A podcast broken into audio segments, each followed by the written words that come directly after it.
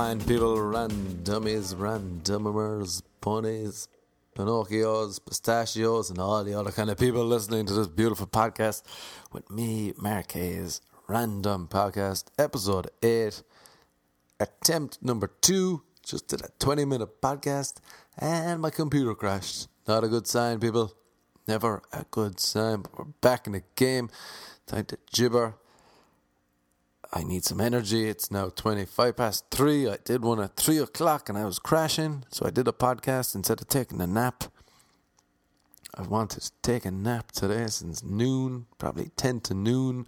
I was fading big time. But I had been up since 7, which is early, early, early doors for me. The earliest of all the wormy feckers. I don't think I went to sleep until 3 o'clock in the morning. But at seven o'clock, I was woken up by the sound of some big truck trying to drive up my steep hill to get up the Hollywood Hills. It had a big crane on it, and for an hour, it got stuck right outside my window. So I heard revving and whistling and Mexican fellas shouting at each other, and eventually they got it unstuck. But by that time, I was wide awake, so I was up at seven o'clock can I have a medal, please? I'm usually a night owl, although I think I'm an unbelievable morning person. I always forget, though. Uh, it's not good. I dominated this morning. I wrote maybe four or five new random shorts, the outlines. I wrote a full one. They're coming back. There's 16 of them online. The last one we did with Richard Lewis. Shoot more. But yeah, wrote them this morning. Went to the gym. This is all before nine o'clock. I was dominating people out the door. But then I crashed and burned. Crashed and burned. I flew too close to the sun, and by noon I needed a nap. Never a good sign, but at least I was up early. Uh, I always feel guilty if I don't get up early. I think from hearing my mom back in school or in summer and all the way through college to get up, Mark, you're wasting the day. It's a glorious day outside. Don't waste the day in bed. I was like, but mom, I was out late. Don't waste the day, Mark. So now I'm guilty all the time. If I don't get up at least by 10 o'clock, even though I write at night, so I'm up late at night, but I still feel guilty if I'm not up early in the morning. So shout out to shame and guilt and all these other things that comes with being Irish. It's beautiful. It's a lovely, lovely thing to have on your brain 24 7. Um, for a while I was ridiculous night owl, like beyond belief. I blame writing my first book. I had a month, I had three months, I had a couple of months to write it. I can't remember exactly. They paid me the first half of the advance. I spent all that in fun times in LA. And then, in order to get the second half, I needed to finish the book. So I had a month, but during the day I was distracted all the time because I'm easily distracted by anything everywhere. If there's a dog urinating against the wall, I would look out my window at that dog and then wonder what he's up to when he walks away for hours. Squirrels distract me a lot. Squirrels just looking in the window at me, me looking back at them, wondering what's it all about. So anyway, during the day I used to like procrastinate. At night time there was no one around, no one to distract me. So I got to a point where I would wake up around midnight, have breakfast, go on the computer, chat to people through email back in Ireland who were also up. It was eight o'clock at home for them. Then around two in the morning I would start work. I'd write some crap stuff. Maybe a couple of hours later I'd have uh, dinner five in the morning, go back after that, try and fix all the stuff that was crap. Then I might have a shower around eight in the morning to wake myself up for the final hurdle. And then probably around noon that day, the next day, I would go back to bed. Did this for a month, changed me mentally. I used to be a beautiful, beautiful, beautiful extrovert. And then for a month, I more or less didn't really speak to people in person because I was always up when they were in bed, and vice versa. I became a night owl, a vampire, a weirdo, introverted. I remember the first night I finished and I came back out, I couldn't talk to people in the pub. Just looking around, talking to people in my head, not actually using my mouth. It was great. Changed me for life. Anyway, uh, made me a ridiculous night owl. But no, I think I'm getting back into this morning because I'm unreal in the morning. Jesus, I'm chipper. Chipper is another word for unbearably annoying, in case you didn't know, but I am chipper. I'd like to thank, I think I found God, and God is Tony Robbins. I'm reading his book, Awaken the Giant. Changed me. Even though, like, last night I went to bed, I fell asleep about three, but I read a chapter. Tony Robbins, like, you gotta get out of bed in the morning with enthusiasm, man. You gotta live your life. Go for it. What's holding you back? So, seven o'clock, woken up with the sound of Spanish ringing my ears. A stuck crane outside my window. I was like, all right, this is a sign. Let's go dominate. But I'm crashing, crashing and burning. But at least I wrote those random shorts. I'm pumped. Spent the day trying to find the right actors to get them involved. So far, I've gotten everyone I wanted. Happy days. Let's start shooting soon. Back in the shorts. I've been writing a longer one too. Just takes longer to get sorted. It's a bigger process, bigger project. So these little short ones are easier to do on my own. Getting done, in and out, trout them out back in the acting saddle. Although I'm trying to convince some people who aren't really actors, but I'm like, ah, be grand, just play yourself, you'll be cool. It's funny, I want to do the acting stuff, but I also don't want to be an actor. If that makes any sense, probably not. I think it's like Jerry Seinfeld once said actors want to be other people, but comedians want to be themselves. So anytime I go for an audition, I just try and be myself. So far, how many auditions have I booked? Zero. Which proves myself might not be as great a person as I believe I am in my head. Or maybe they just haven't picked up on my greatness yet. That is a possibility that I'm going to stick and run with. Although some of the auditions have been brutal. Like yesterday, there was one commercial audition yesterday. Uh, uh, I had four yesterday, which isn't pretty good. Driving around, yet to see if I get a call back for any of them. One of them, though, in the middle was T-Mobiles for commercial, which is like an ad TV. If you're not in LA and don't know the lingo, and also a little side tip: these ads on TV pay stupid money. My buddy made about ten grand off one. He did. I think it was for Denny's. It's pretty funny. Maybe it was IHOP. He just had a small bit where he looked at the camera and ate a bit of pancake. I think he made a good chunk, maybe 10 grand. So I was like, what? you can make that much money from doing these. I remember my first roommate too. I think she was in a Gap ad or something. She used to get like checks for five grand for about six months in a row because she used to play all around America. Every time it plays, you get more money. So when I found out, I was like, oh yeah, told my commercial agent, send me out for those big boys. So she was sent me out for T-Mobile one, but some of them it was a group one yesterday. This one, the group ones, it's just hard not laughing at the other people. Yeah, basically, they wanted to hear about yourself. I was first in line. They were like, "Tell us something unique." I just gibbered on all about my beautiful life they were applauding me by the end. It was amazing, but the fact that I have an Irish accent, I knew probably will not work in America. I could try and put on an American accent, but why would I do that when this is the American accent I have off the top of my head? Where is it from? Nobody knows. No, that's not probably it. That's my southern accent. Anyway, the next girl in this four person group audition. She had some funny stuff. Oh no, she was doing like lighting. That was her unique thing? She made light art installations or something. It's pretty cool. She kind of downplayed herself because she said she couldn't follow me. I said, I know I'm a tough act to follow, up, but don't worry, I won't be booking this. But then the next guy after, he was like a model dude. Tyler you knew he was a Tyler too. He looked like a Tyler, and then they asked him his name. It was Tyler. I was like, oh yeah, that, it's weird how he, grew into his name as a Tyler. As a toddler, he grew up to be a Tyler. but he he'd know unique things. It was funny. By the end, your man, the casting director, was like, "Okay, can you give me more? Maybe, do you have a favorite food?" Tyler was like, "I like food. Uh, I like to eat out. Yeah, I like exercising. Yeah, I like the cinema. Yeah, yeah. Just I'm blessed to be in LA." Okay, Tyler. It's very unique. Good man yourself.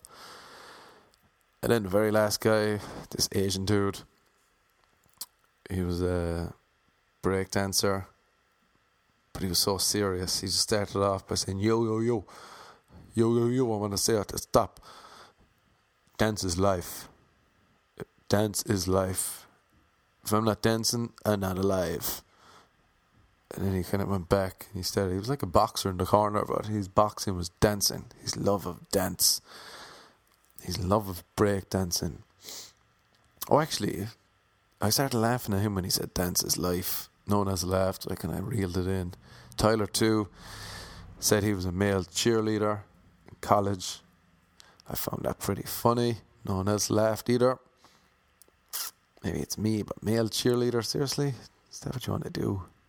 Do you not feel a little bit embarrassed? Maybe my uh, mind is too open or too closed. Not open minded enough. But male, like cheerleaders to me, are in hot blonde girls. I know it's the 21st century and guys can do girls' jobs and girls can do guys' jobs. But do you really want to admit to being a male cheerleader?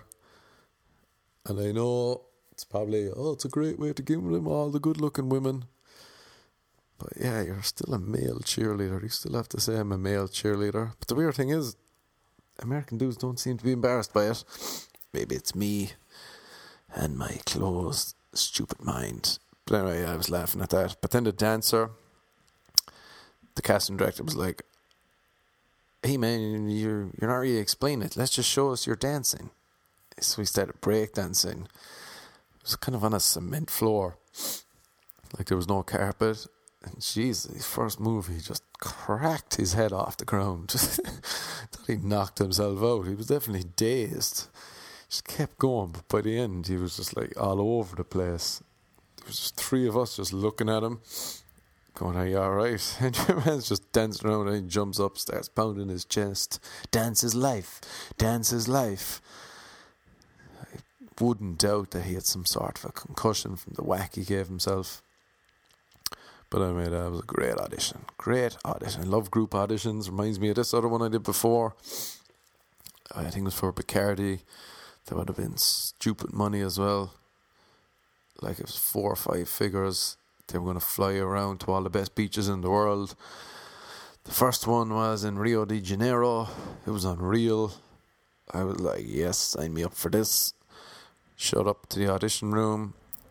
And a lot of these commercial auditions, you kind of look the same, except a lot of the dudes are much better looking than you. They're chiseled. They're all like Brad Pitt's Fight Club, with like Calvin Klein model look about them. Whereas I wouldn't say I'm a Calvin Klein kind of model look dude. But anyway, we go in, just four of us into the room, and uh, the casting director's like, all right, you're going to be on the beach and you just got to go up to the bouncer and the bouncer's not leaving you in. So you try and like have fun and get your way in. But at the end, you don't care because you got Bacardi and you have the party wherever you want to be. Some crap like that. We're like, all right, cool. Yeah, just improv it. Have a laugh. Try and make me laugh.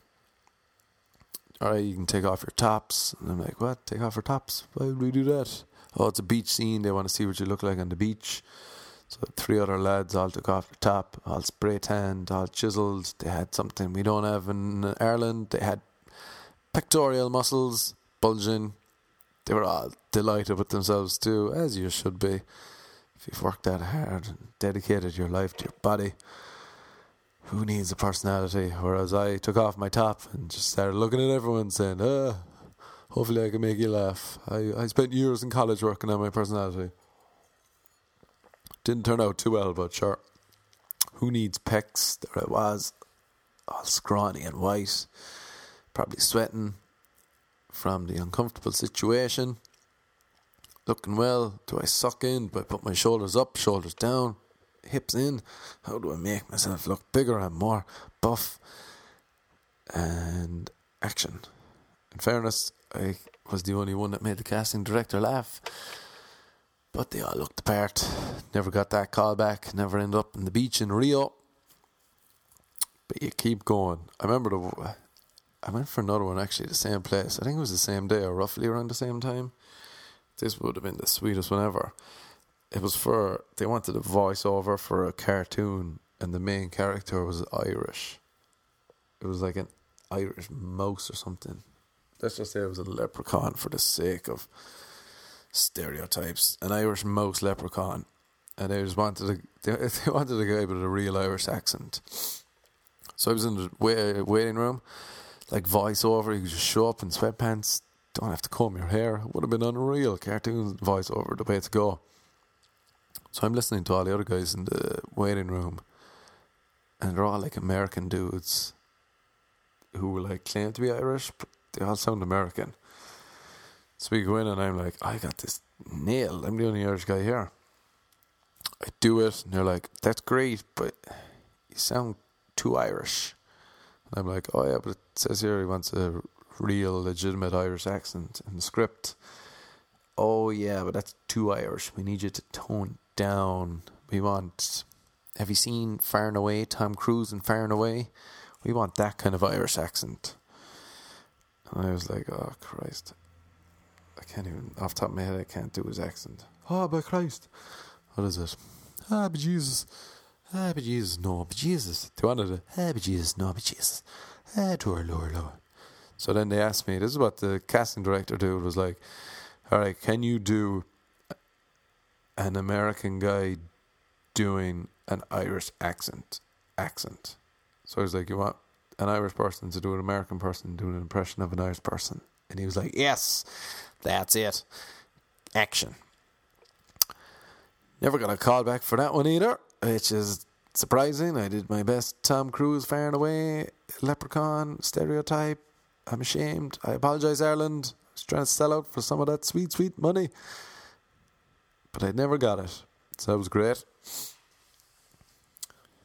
But yeah, not a good laugh. Act on. Looking forward to these new randoms. Hopefully, we get some some mighty fine actors. There is one. It's funny enough. The reason that I ever wanted to act was after seeing uh, Scent of a Woman. I remember being at home in Ireland watching it. Al Pacino, Philip Seymour Hoffman. Al Pacino was going, ooh his dancing scene, it was unreal. It's like, Jesus, they all look so natural. Acting must be easy, all you do is play yourself. Little did I know takes many, many years to get that good that you look so natural. But I wanted to do it. And then I saw The Sopranos, and Tony Soprano was just breathing in his nose, but it was unreal and intense. And I was like, Jesus, I can breathe in my nose. Look.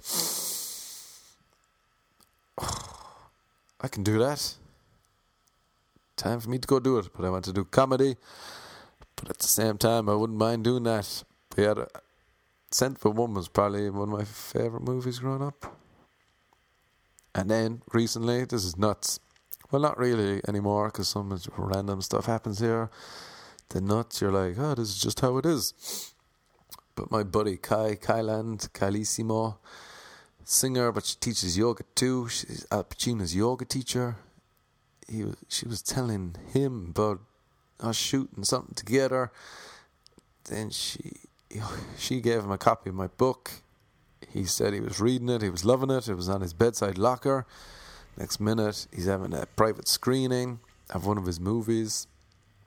I go to it, we meet, we have a chuckle. I'm sitting on a couch. Al Pacino's next to me watching a movie. I'm looking at the screen. I'm looking at Al Pacino. I'm like, this is unreal. Hoo ha. This is ridiculous. About a month later, he's having another screening. This time he's putting on Scent of a Woman. I'm like, oh Christ, yes. We go. I make sure to sit in the same spot, the same couch. Lo and behold, Al Pacino sitting next to me again. He's telling me about the book and the bedside locker. I'm like, this is unreal.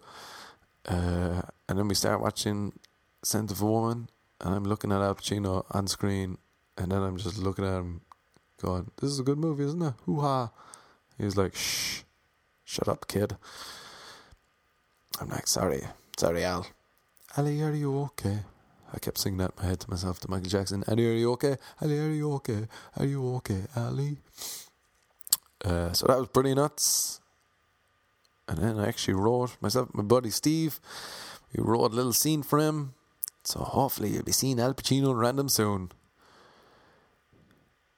Why not? Stranger things have happened. Got the legend Richard Lewis in in them. Big fan of Curb. Next minute you move over here and you're shooting a scene with Richard Lewis. Pretty good. Pretty mighty. So uh, yeah, that's the gibber. I'm trying to survive as best as I can. It's now almost quarter to four. Don't think I need a nap anymore. Good work, people. This podcast worked a treat. Brought me back to life. Reminded me about the joys of life. Time for me to go back and read more Tony Robbins' book. Uh, become more chipper, unbearable. It's unreal. I highly recommend it. I'm getting a second lease of life. Happy days. Yeah, that's about it, I think. No more gibber from me today. Cover everything off the top of my head. Alright, until next time, ponies.